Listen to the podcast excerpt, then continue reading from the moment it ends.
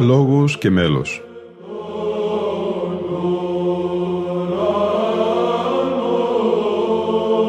Προσεγγίσεις στη μυσταγωγία της ψαλτικής τέχνης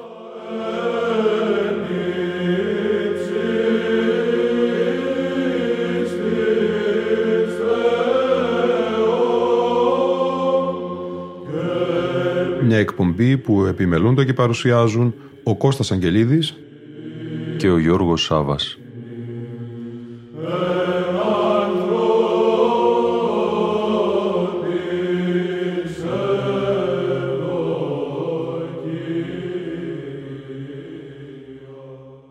Αγαπητοί φίλοι ακροατές και φίλες ακροάτριες, στις 8 Νοεμβρίου η Εκκλησία μας γιορτάζει τη σύναξη των αρχιστρατήγων Μιχαήλ και Γαβριήλ και των λοιπών ασωμάτων δυνάμεων. Των ουρανίων στρατιών αρχιστρατήγοι δυσοπομένη μας η μίση ανάξι ίνατες ημών δεείς εσύ τυχής μας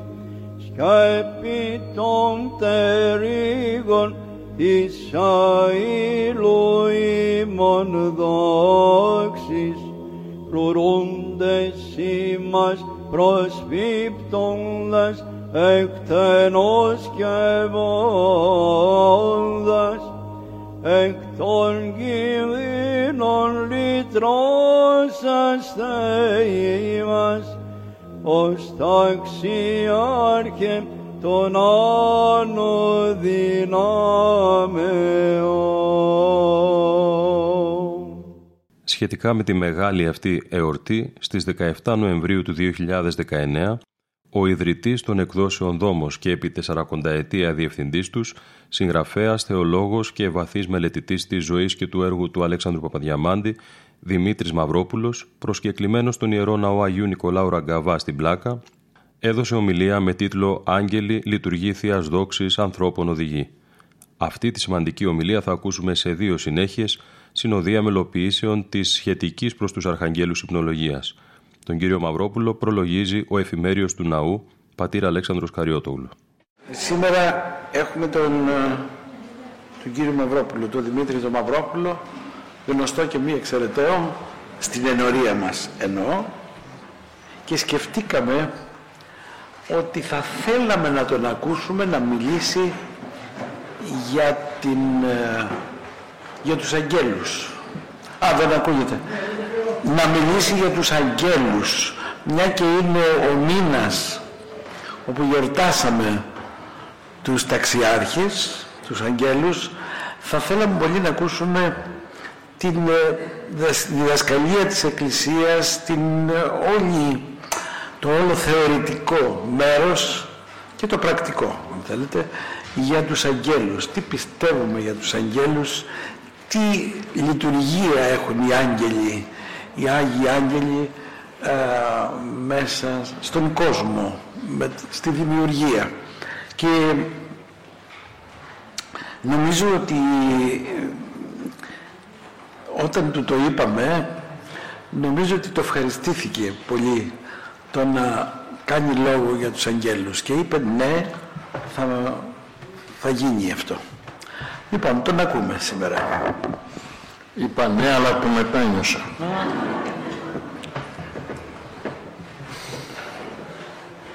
Είναι ένα δύσκολο θέμα.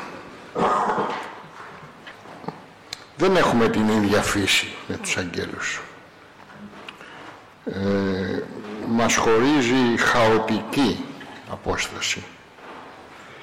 Όπως δεν μπορούμε να μιλήσουμε για το Θεό επειδή είναι ετέρας φύσεως, δεν μπορούμε να μιλήσουμε και για τους αγγέλους με βεβαιότητες, γιατί έχουμε πολλές διαφορές.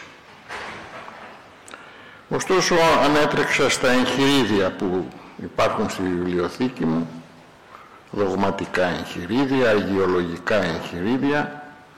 Κάτι μάζεψα, αλλά πάντα μου έμενε το ερώτημα ότι αυτές οι βεβαιότητες που μας καταθέτουν τα εγχειρίδια ίσως να είναι και ύβρις για ένα τέτοιο θέμα. Θα επιχειρήσω λοιπόν να διατρέξω αυτή την, ας την ονομάσουμε διδασκαλία της Εκκλησίας, κυρίως σε ένα σημείο θα επικεντρωθώ στον Άγιο Ιάννη το Δαμασκηνό που διασώζει ε, αυτή τη διδασκαλία. Αλλά θα σας παρακαλέσω πολύ όταν τελειώσουμε όπου υπάρχουν βεβαιότητες διώξτε τες. Και να μείνετε με την αίσθηση που εγώ έχω τουλάχιστον ότι το θέμα δεν προσεγγίζεται εύκολα. Η 8η Νοεμβρίου είναι αφιερωμένη στη σύναξη των αρχιστρατήγων Μιχαήλ και Γαβριήλ αλλά και των λοιπών ασωμάτων και ουρανίων ταγμάτων δηλαδή στο σύνολο των αγγέλων. Σύναξη σημαίνει συγκέντρωση για να ληφθούν σπουδαίες αποφάσεις σπουδαιότερη από τις οποίες ήταν η στάση του σώματος των αγγέλων απέναντι στην ανταρσία μιας ομάδας από αυτούς με επικεφαλής τον Εωσφόρο όπως τον ονομάζει η Γραφή ή Σατάν εναντίον του Θείου Θελήματος. Στη σύναξη αυτή πρωταγωνιστής παραδίδεται να είναι ο Αρχάγγελος Μιχαήλ ο οποίος έπεισε τις αγγελικές δυνάμεις να μην παρασυρθούν από την ανταρσία του διαβόλου. Ακούστε πώς περιγράφεται στο συνεξαριστή του Αγίου Νικοδήμου του Αγιορείτη η αιτία και τα αποτελέσματα αυτής της συνάξεως. Αυτό τιμούμε στις 8 Νοεμβρίου, τη σύναξη, αυτή τη σύναξη ο δια υπερβολήν υπερηφανίας σε παρθής κατά του πάντων ποιητού και δεσπότη διάβολος και καυχισάμενος να βάλει τον θρόνο του επί των εφελών του ουρανού και να γίνει όμοιος το υψίστο καθώς περί αυτού γράφει ο Ισαΐας πώς εξέπεσε εκ του ουρανού ο έως φόρος ο πρωί ανατέλων συνετρίβει στην γην ο Αποστέλων προς πάντα τα έθνη. Σύ δε είπας εν τη διανία σου, εις τον ουρανό να αναβήσομαι, επάνω των αστέρων του ουρανού θύσω των θρόνων μου, καθιό εν όρη υψηλό, επί τα όρητα υψηλά τα προσβοράν, αναβήσομαι επάνω των εφών, έσωμε όμοιος το υψίστο μην δε εισάδειν καταβήσει και εις τα θεμέλια της γης. Είναι από το 14ο κεφάλαιο του Ισαΐα. Ούτως λέγω, συνεχίζει ο Άγιος Νικόδημος, επειδή ευθύς όπου ενόησε ταύτα και ευουλήθη, εξέπεσεν από την ουράνιον δόξαν και από το αρχαγγελικόν αυτού αξίωμα, καθώς είπεν εν Ευαγγελίης ο Κύριος εθεώρουν τον σατανάν ως αστραπήν εκ του ουρανού πεσόντα, ομοίως δε και το υποτασσόμενον σε αυτό τάγμα αγγέλων, απεσκήτησεν από Θεού δια υπερηφάνεια, δια τούτο εξέπεσε και αυτό μαζί με τον αρχηγόν του διαβόλου. Και έγιναν όλοι ομούς σκοτεινοί αντί φωτεινοί και δαίμονες αντί άγγελοι Τότε λοιπόν λέγεται ότι ο Μέγας ούτως αρχιστράτηγος Μιχαήλ βλέποντας την ελεηνή των αγγέλων έκπτωση εκατάλαβε την αιτία της διάφτης εκείνων πτώσεως και δια τούτο με την υποταγή και ταπείνωση την οποία με έδειξε ως δούλος ευχάριστος και οικέτης πιστός προς τον εδικών του δεσπότην Θεών διεφύλαξε τόσο την εδική του δόξαν και λαμπρότητα την παραθεού χαριστήσαν, όσον και την δόξαν των άλλων αγγελικών ταγμάτων. Όθεν δια την υποταγή και ευγνωμοσύνη του ταύτην, εδιορίστη παρά του Θεού Παντοκράτορος να είναι πρώτος των αγγελικών τάξεων. Σημείωσε, συνεχίζει ο Άγιος Νικόδημος, ότι μερικοί διδάσκαλοι προσαρμόζουσιν εις την πτώση ταύτην του Εωσφόρου και των δαιμόνων και εις την ανθραγαθία του Αρχαγγέλου Μιχαήλ τα ρητά εκείνα της Αποκαλύψεως, τα λέγοντα και έγινε το πόλεμος εν το ουρανό, ο Μιχαήλ και οι άγγελοι αυτού επολέμησαν μετά του δράκοντος και ο δράκον επολέμησε και οι άγγελοι αυτού και ουκ ίσχυσαν, ούτε τόπος ευρέθη αυτόν έμπιε το ουρανό και ευλήθη ο δράκον ο Μέγας, ο όφης ο αρχαίος ο καλούμενος διάβολος και ο σατανάς ο πλανών την οικουμένην όλη ευλήθη στην γη και οι άγγελοι αυτού ευλήθησαν. Λέγει δε και ο κορυφαίος Πέτρος, συνεχίζει πάλι το συναξάρι, «Ήγαρ ο Θεός αγγέλων αμαρτησάντων ουκ εφίσατο, αλλά σειρές ζώφου ταρταρώσας παρέδω και νης κρίσιν τετηρημένους». Τους παρέδωσε λοιπόν στο ζώφο ο Κύριος. «Συνάξας γάρ και ενώσας εισέν τους χορούς των αγγέλων, εφώναξεν εις αυτούς το πρόσχομεν». Ας προσέξουμε. Ήτι ας προσέξουμε και ας εννοήσουμε τι έπαθον ούτι οι εκπεσόντες δαίμονες δια την υπερηφανία τους ή την εσπρολίγου ή τον μαζί με ημάς άγγελοι. Και ας στοχαστούμε τι μεν είναι ο Θεός τι δε είναι ο άγγελος. Ο Μέγαρ Θεός είναι δεσπότης και δημιουργός ημών των αγγέλων. Εμείς δε οι άγγελοι είμαι θα δούλοι και κτίσματα του Θεού και έτσι ανήμνησε και εδόξασε τον των απάντων Θεών αναβοήσασε εκείνον βέβαια των θείων και αγγελικών ύμνων με όλους τους αγγέλους Άγιος, Άγιος, Άγιος, Κύριος Σαβαώθ, πλήρης ο ουρανός και η γη της δόξης αυτού.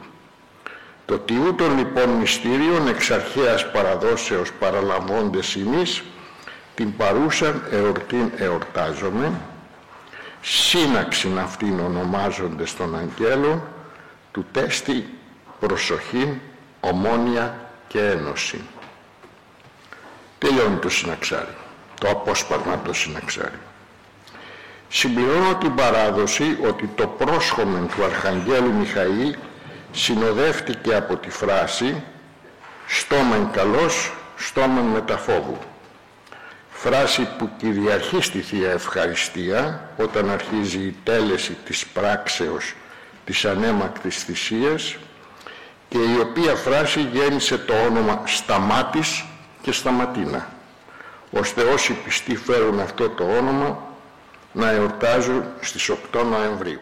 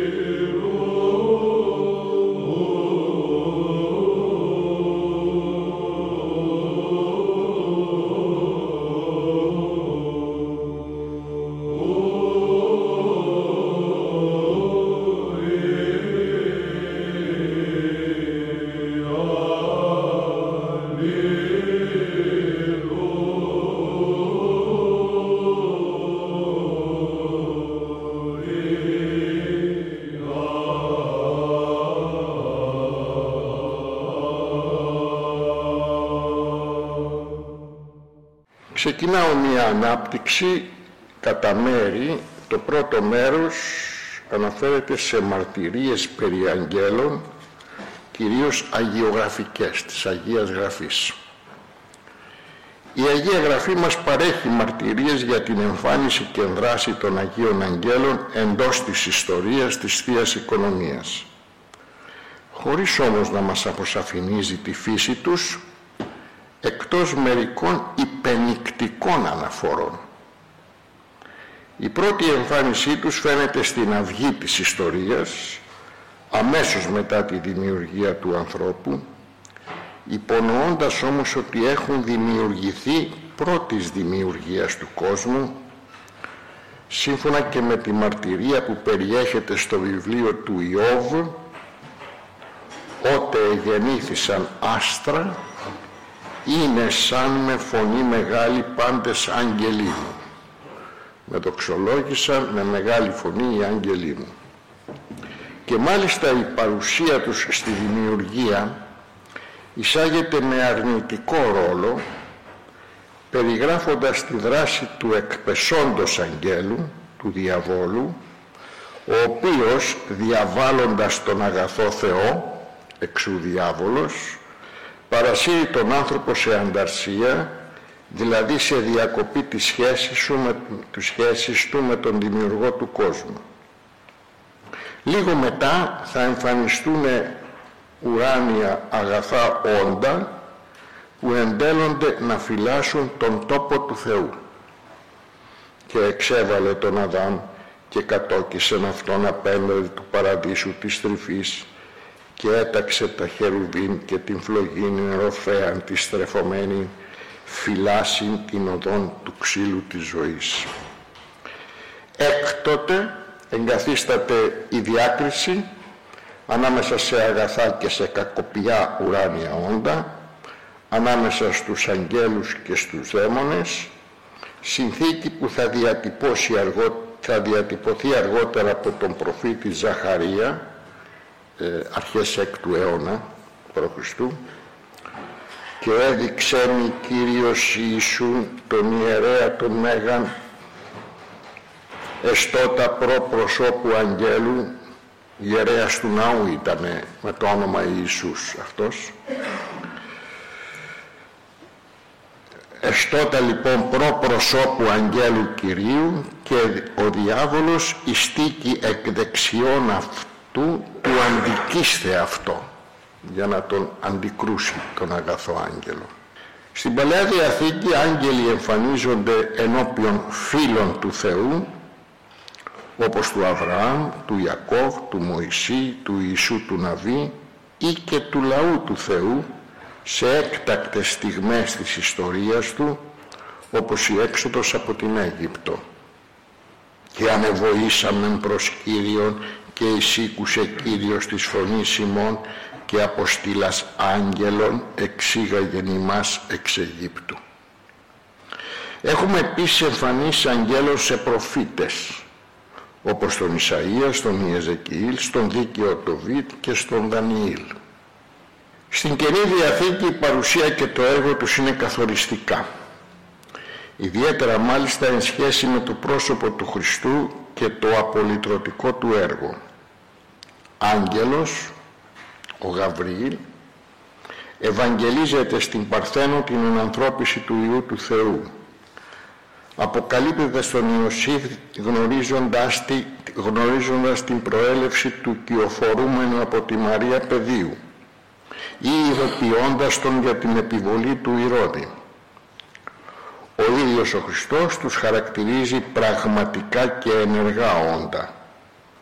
Κατά την προσευχή της αγωνίας στο όρος των ελαιών, όφθη αυτό άγγελος απουρανού ενισχύων αυτών αλλά και στις μεγάλες αποκαλυπτικές σκηνές της ζωής του Χριστού όπως η γέννησή του, η μεταμόρφωση επί του Θαβό ή η ανάληψή του στον τόπο του Θεού είναι παρόντες άγγελοι του Θεού. Ιδιαίτερα μνημονεύω τους αγγέλους στον τάφο του Ιησού είτε για να αποκυλήσουν το λίθο είτε για να αναγγείλουν την Ανάστασή του. Ο Ευαγγελιστής Ματθαίος μας περιγράφει μια συνάντηση του Ιησού με τον διάβολο πριν ο Ιησούς αναλάβει τη δημόσια δράση του στο περιστατικό που ονομάζουμε «Οι πειρασμοί του Κυρίου». Διαβάζω το σχετικό χωρίο.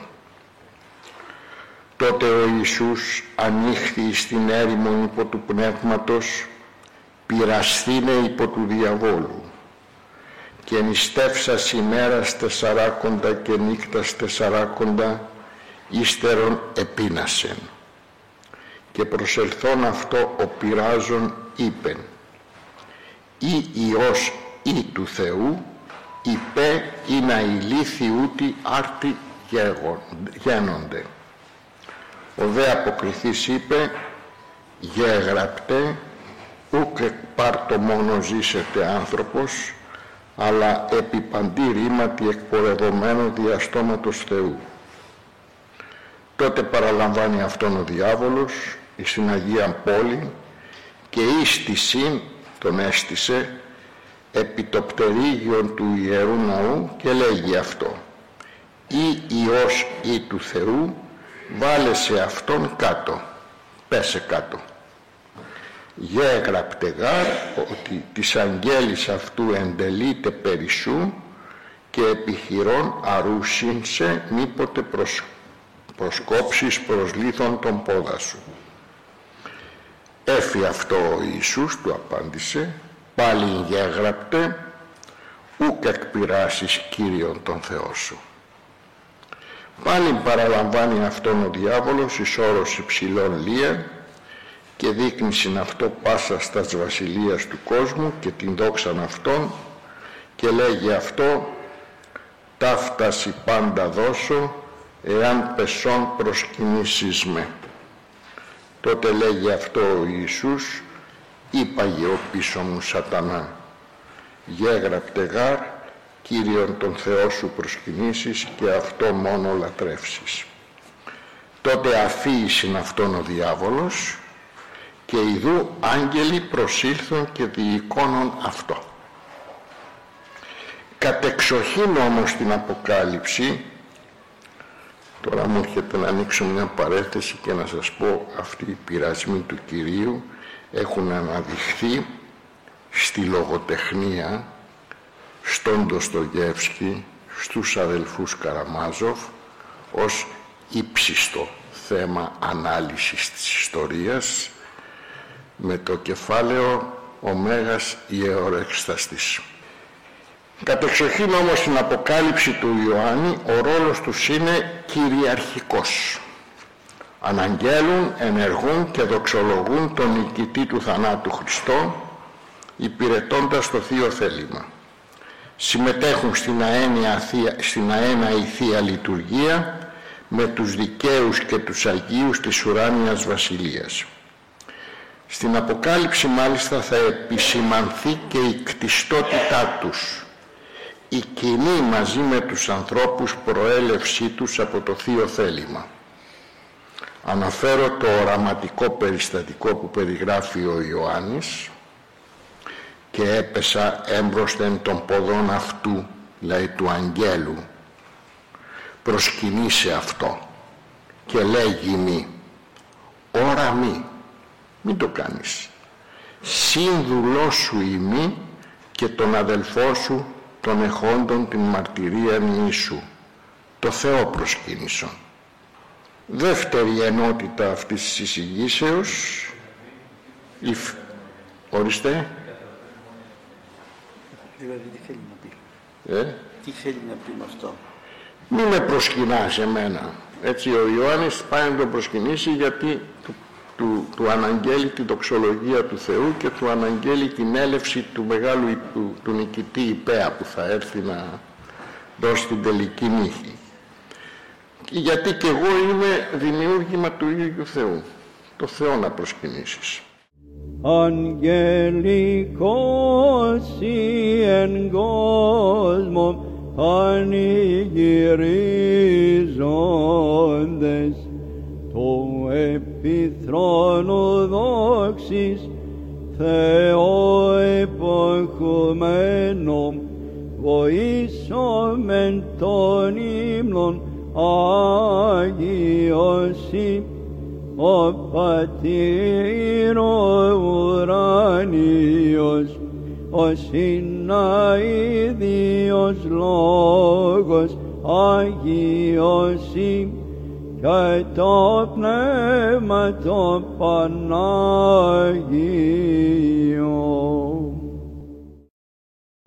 Των ουρανίων πρωτεύων εν παρησία πολύ και παρεστός το θρόνο το αστέκτο εν δόξη αυτόπτα των αρήτων σώσον ημάς Μιχαήλ αρχιστράτηγε τους εν ανάγκες κινδύνων και πειρασμών τας πρεσβείες σου δεόμεθα. Δεύτερο λοιπόν θέμα μας, η φύση των αγγέλων. Η προσέγγιση στο θέμα περί της φύσεως των αγγέλων δεν είναι εύκολη. Και γιατί οι βιβλικές και πατερικές πηγές είναι λίγες και γιατί κυρίως η ηλική φύση του ανθρώπου δεν μπορεί να αντιληφθεί μια διαφορή, διαφορετική από αυτόν άειλη φύση. Θα προχωρήσουμε επομένως προσεκτικά για να δούμε ποιες μαρτυρίες ή θέσεις μας παρέχουν οι πηγές και ποια είναι η παράδοση της Ορθόδοξης Θεολογίας. Θα ξεκινήσω με τον Άγιο Ιωάννη τον Δαμασκηνό που συνοψίζει αυτή τη διδασκαλία στο έργο του έκδοσης ακριβής της Ορθοδόξου πίστεως. Άγγελος τίνην εστίν ουσία νοερά. Ουσία ίσον φύσης. Αικίνητος αυτεξούσιος, ασώματος. Θεό λειτουργούσα, ενεργεί για λογαριασμό του Θεού δηλαδή, κατά χάριν εν τη φύση το αθάνατον ηλιφία, έχοντας λάβει στη φύση του την αθανασία, κατά χάριν όμως από το Θεό. Εις ουσίας το είδος και τον όρο μόνον ο κτίστης επίσταται, της οποίας ουσίας, της οποίας υποστάσεως, το είδος και τις συνθήκες και το περιεχόμενο μόνον ο Θεός γνωρίζει. Ασώματος δε λέγεται και άειλος όσον προς εμάς, που είμαστε ηλικοί και σωματικοί παν γαρ συγκρινόμενον προς Θεόν, τον μόνον ασύγκριτον παχύτε και υλικόν ευρίσκεται. Εάν τον συγκρίνουμε λοιπόν με το Θεό, κάτι έχει, κάποια, κάτι το υλικό, αλλά στο βάλουμε σε εισαγωγικά αυτό. Δεν είναι άειλος ως προς τον Θεό, είναι άειλος ως προς τον άνθρωπο μόνον γαρ όντως αήλων το θείον εστί και ασώματο.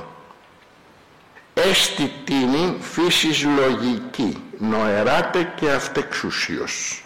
Είναι λοιπόν μια φύση που έχει λογικό, ε, λογική λειτουργία, έχει ελευθερία, άρα έχει θέλημα, τρεπτή κατά γνώμη ως κτιστό όν μπορεί να τραπεί.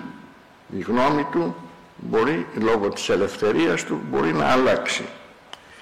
Ήτι εθελό τρεπτός, με τη θέλησή του τρέπεται αυτή η γνώμη. Παν γαρκτιστών και τρεπτών. Μόνον δε το άκτιστον άτρεπτον. Κάθε τι που προέρχεται από το μηδέν τρέπεται με τελική τροπή του το μηδέν. Από το μηδέν προέρχεται στο μηδέν καταλήγει. Και παν λογικών αυτεξούσιων εφόσον έχει λογικό, έχει και ελευθερία. Ως μένουν λογική και νοερά αυτεξούσιος εστίν. Ως δε κτιστή τρεπτή. Έχουσα εξουσία και μένει και προκόπτει εν το αγαθό. Μπορεί λοιπόν, έχει τη δυνατότητα να μένει στο αγαθό και να προκόβει στο αγαθό ή επί το χείρον τρέπεστε. Ή να τρέπετε σε κάτι χειρότερο. Ανεπίδεκτος μετανοίας. Δεν μπορεί να μετανοήσει. Ότι και ασώματος γιατί δεν έχει σώμα. Ο γάρα άνθρωπος δια του σώματος ασθένεια της μετανοίας έτυχεν. Αθάνατος ου φύση, όχι κατά τη φύση αθάνατος, αλλά χάριτη, αλλά κατά τη χάρη του Θεού. Παν γάρ το αρξάμενον και τελευτά κατά φύση. Ό,τι άρχισε κτιστό, τελειώνει ως κτιστό. Μόνος δε ο Θεός αΐων, μάλλον δε και υπέρ το αΐ ουχ υποχρόνων γάρ, δεν υπόκειται σε χρόνο ο Θεός, αλλά υπέρ χρόνων ο των χρόνων ποιητής. Σας θυμίζω ότι ο χρόνος εισάγεται στην ιστορία με τη δημιουργία. Σύμφωνα λοιπόν με τη βιβλική αντίληψη αλλά και τη διδασκαλία των προφητών και των πατέρων της Εκκλησίας υπάρχει ένας κόσμος που τον ονομάζουμε πνευματικό για να τον διακρίνουμε από τον υλικό κόσμο και μόνο κατά τούτο τον ονομάζουμε πνευματικό. Ο αναστημένος Χριστός στη συνάντηση με τους μαθητές του επισημαίνει ότι πνεύμα, σάρκα και οστέα ουκ έχει καθώς εμέ θεωρείται έχοντα είναι ένας κόσμος που δεν προέρχεται από τον υλικό κόσμο, δεν έχει ακόμα δημιουργηθεί ο υλικός κόσμος, όπως τον αντιλαμβανόμαστε τουλάχιστον εμείς, αλλά προέρχεται από κάτι μη υλικό. Θα το πω αλλιώς. Ως προς τη φύση του Θεού αυτός ο κόσμος έχει πιάντινα ύλη.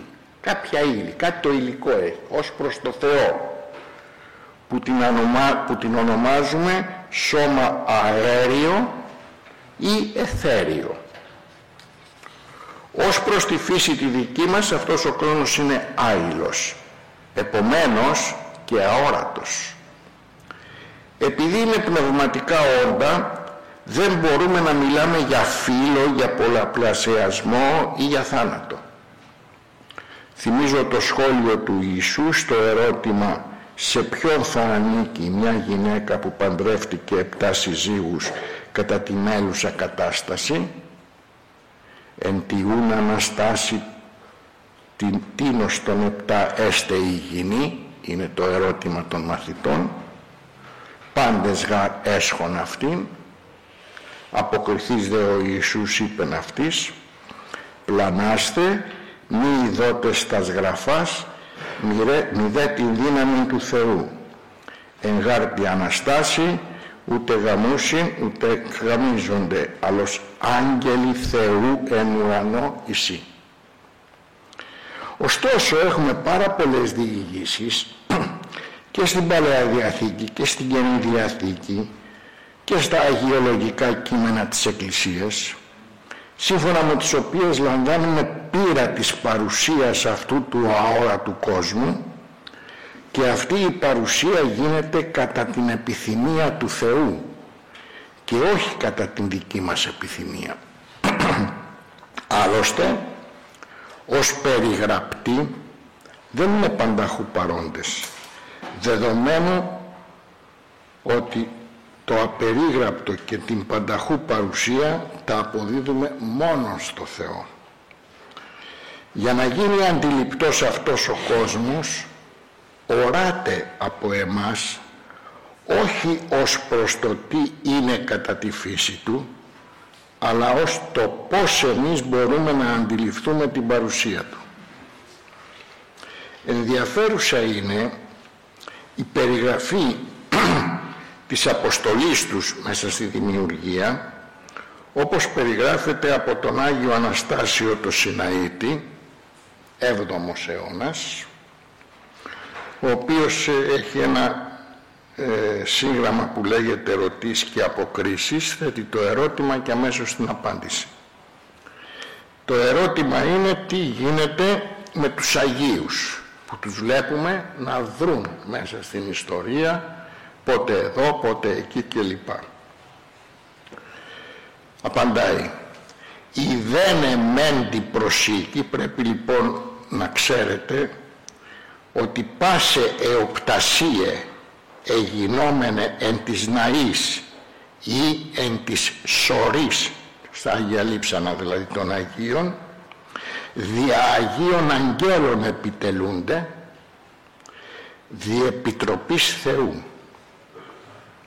επί, επειδή πώς δυνατόν πως είναι δυνατόν μήπως της Αναστάσεως των σωμάτων και γεννημένης αλλά έτη των οστών και των σαρκών των Αγίων διασκορπισμένων είδεστε τούτους ήδη ολοκλήρους άντρας πως είναι δυνατόν να τους δείτε ως ακέραιους ανθρώπους.